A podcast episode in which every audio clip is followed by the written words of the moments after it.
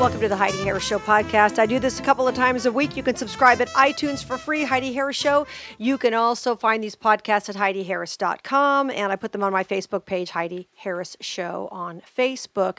And if you can't get enough of me, and who could blame you, you can catch my live radio broadcast weekday morning, six to nine a.m. on six seventy a.m. K M Z Q. If you forget all of that, just go to heidi harris dot com, where all of it's located in one place. Now, I live in Las Vegas, where if you don't have a car, it's probably because you don't have money. It's not because it's easier to take public transportation now. You can go to a place like New York City, and people can make a lot of money and not have a car because they can get wherever they need to go with public transportation. Chicago, there are other cities like that in the country. Las Vegas is not that city. If you're taking the bus, it's probably because you can't afford a car, especially when it's one hundred ten outside. Nobody's criticizing anybody. I'm just pointing out you don't see people walking because they choose to in Las Vegas because it's not that expensive to park, even though the casinos now charge, but it's nothing like New York City, right? So when I drive around town and I drive through certain parts of town on my way home from work, I see people who are walking, pushing children in shopping carts when it's one hundred five out because they couldn't even afford a baby carriage before they had a kid.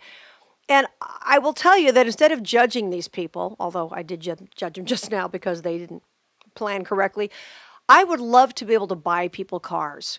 I would love to be able to say, bam, I'm like Oprah, you got a car, you got a car, you got a car. Now, would a car make them wealthy? No. A car does not mean you're rich. Giving somebody a house doesn't make them rich. But a car could be life-changing for some people because it would allow you what? It would allow you to get to work more easily. It would allow you to possibly get another job because public transportation is just not that efficient in Las Vegas, and you spend a lot of time waiting, and it takes you, you know, sometimes twice as long to get to a job than it would if you had a car. Plus, you're waiting in the heat and this and that, right? And I would love to be able to do it, but unfortunately, I don't have the means. Now, if I were really wealthy and I could do that, and of course, you'd have to be sure there was no liability if they wrecked the car and hurt somebody. I get all that. You'd have to get lawyers involved. But if you could just give somebody a car, it could be life-changing, even if it wasn't a new car, just something to help them, right? Burly Man Coffee is based in Stuart, Florida. And it's a subscription-based coffee service, which I don't know about or haven't really heard about them before this whole thing because I don't drink coffee, so I don't certainly don't subscribe to a coffee service. But they're Christian-owned and they're pro-life. They've launched an initiative to use their profits to gift one hundred cars to struggling single mothers in need.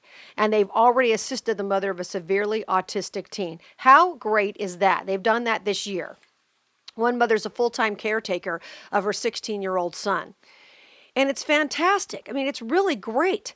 Now, this particular single mom said she once saved up two thousand dollars to purchase a car for her family. But when she went to register the car with Florida, she was informed that it was a stolen car and she could not keep it. Having taken so long to save the money, she was devastated to have lost it all in just a moment. And that happens to people.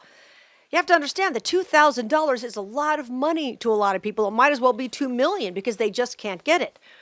So apparently they were provided with a hand up after Burly Man Coffee owners, Jeremy and Tiana Wiles, heard about the family's struggles. Jeremy Wiles, the owner of Burly Man Coffee, said, "I think God looks down and he sees you stuck. He doesn't want you to be stuck. We thought we would do something to keep you moving forward." Because, listen, everybody can have bad circumstances.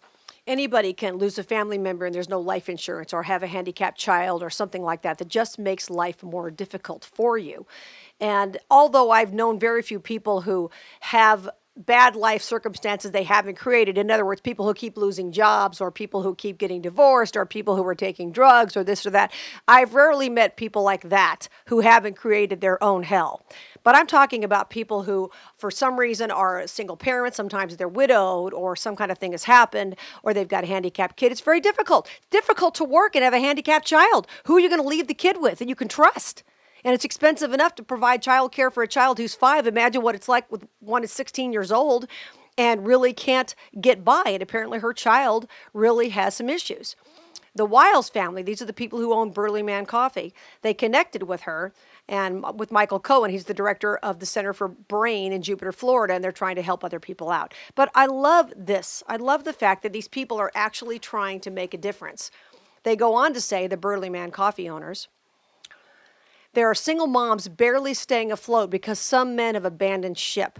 Burly Man Coffee has stepped up to fill in the gap and provide relief by meeting their most critical needs, Tiana Wiles said. This is an opportunity to demonstrate what real men do, take care of those in need. They also said they're going to donate one hundred cars to single mothers as a way to fight, this is important, the dangerous agenda to shame American men with a message on toxic masculinity. Isn't that true?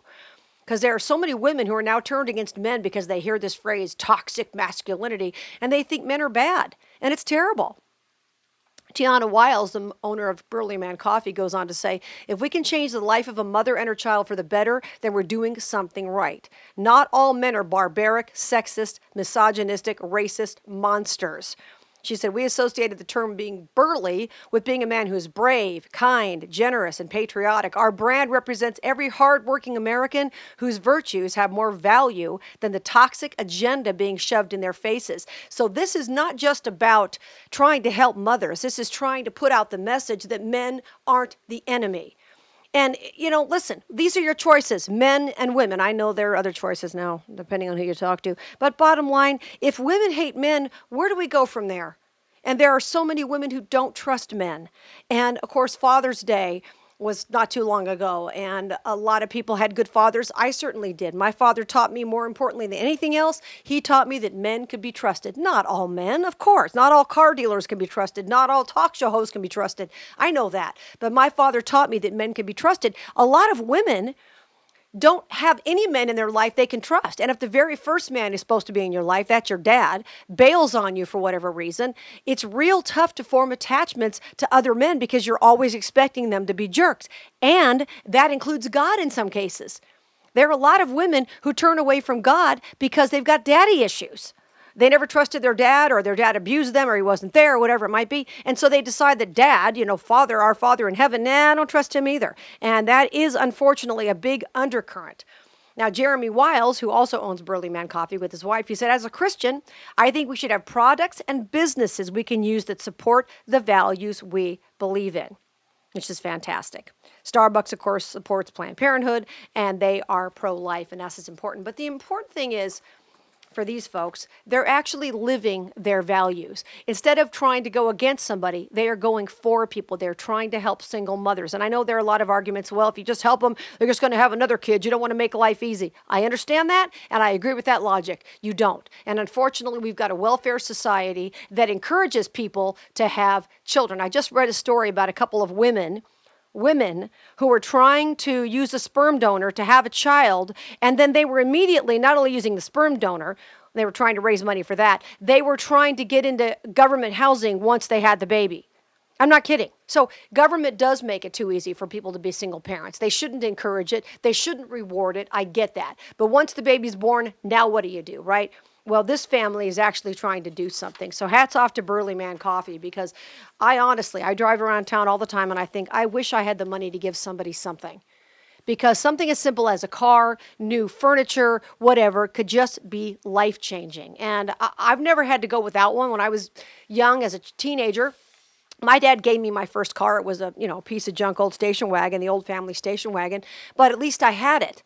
And I had cars that only cost a few hundred dollars. And then I got another one that cost a few hundred dollars. And then I actually got my first car that I got a loan on. It was a couple of thousand dollars. That was a big deal to me. And then some idiot hit me in traffic and wrecked it.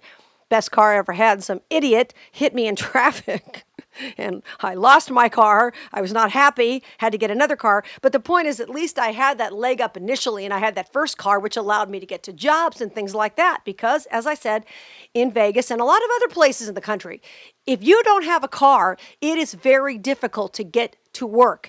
And if you have a job and you lose it because the bus goes down or the bus is late or whatever, that makes it even more difficult. Some jobs won't hire you if you don't have a car, because they'll say must have reliable transportation, because the last thing they need is you showing up late because the bus was late or whatever else. So it is something that is very difficult for a lot of people in many, but not all, parts of the country. So if you can do anything to help a single mom along and just give her that leg up, isn't that nice? Isn't it nice to see a company actually living their Christian values? And once again, I have no stake in this company. I had never heard of them till I heard about this story. I don't even drink coffee, so I have nothing to say about it other than how great that they are living their Christian values. Isn't that nice? I'm Heidi Harris. Don't forget, you can join me weekday mornings, six to nine a m for my live radio show in Las Vegas at A M six seventy K M Z Q. I'm on Facebook, Heidi Harris Show, Instagram, Heidi Harris Show, and you can check out Heidi Harris dot com for archives of these podcasts,